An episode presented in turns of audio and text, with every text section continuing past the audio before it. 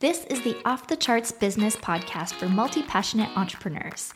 Here, you'll learn how to design a scalable business so you can spend more time outside, away from the screen, through actionable ideas, real world examples, and pep talks from your host that's me, Nathalie Lussier, founder of AccessAlly.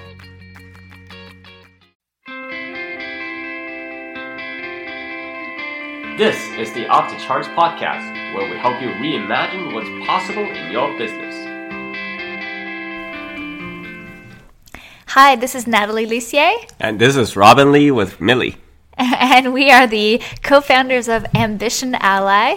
And this is the Off the Charts Business Podcast. And we're talking all about working with your spouse. Today, we are talking about how we manage life and business in the same house. So, when we first started working together, we were living in a really small apartment in Brooklyn, New York. And we basically, I had a very small office with a door, which was great. But Robin was working at the kitchen table, which also happened to be in our living room.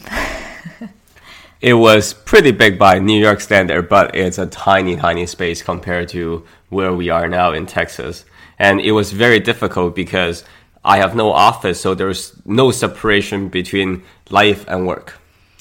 And one of the things that we learned early on is that, you know, sometimes some of us are great at certain things, and other times we really need some support. So when we were in New York, we hired somebody to help clean the apartment. And that really took off some of the pressure from the day to day, you know, taking care of everything, especially because we were in such a small space.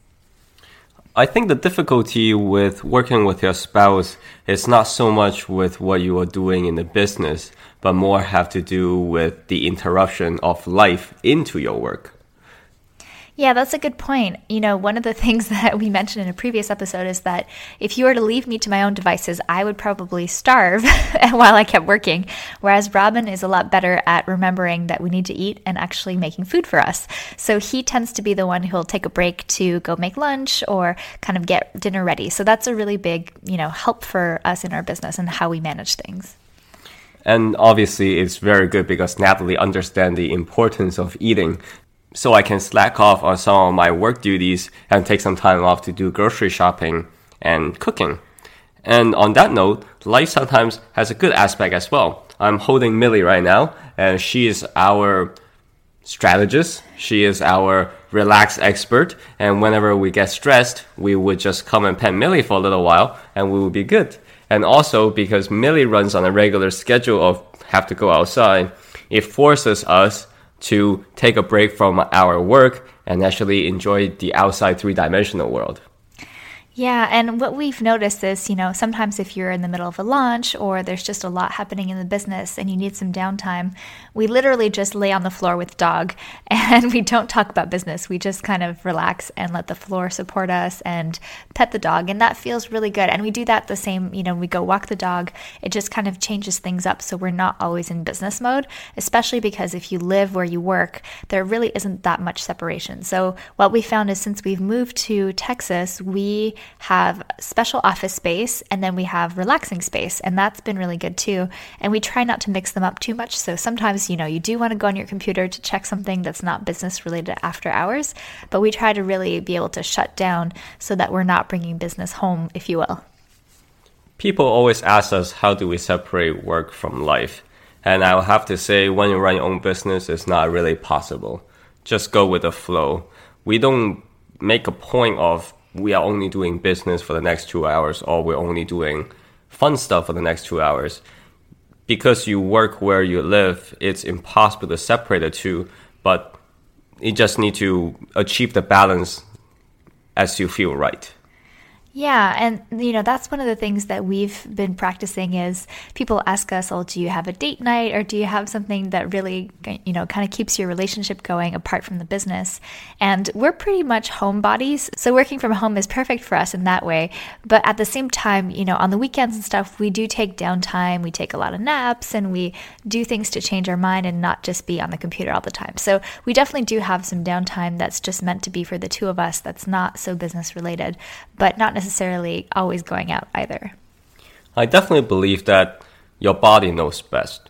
When you're overworked, you know it. And that's the time where you need to respect your body's feelings and actually take time off. And also, a great thing about working with your spouse is that you can drag her out of her work zone as well. Because if you are feeling the stress, it's very likely that your partner is feeling the same thing. And that's the time where you need to be firm and say, let's take a break together. Let's go outside for a little bit. Let's not face the computer and let's do something fun.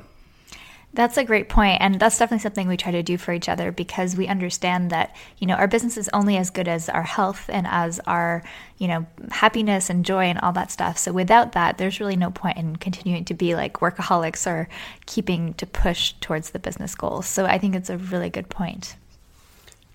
And we would love to hear what you think about working together with your spouse and how to manage the work life relationship. Please leave us a comment at nathalielussier.com. And if you like this podcast, please leave us a review on iTunes. Five star would be phenomenal.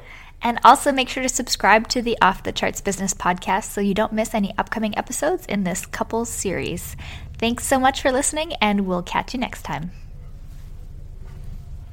Want to keep growing your business on your terms? Then sign up for my free newsletter, The Momentum Memo. You'll get quick, actionable tips to gain momentum in your business every Tuesday.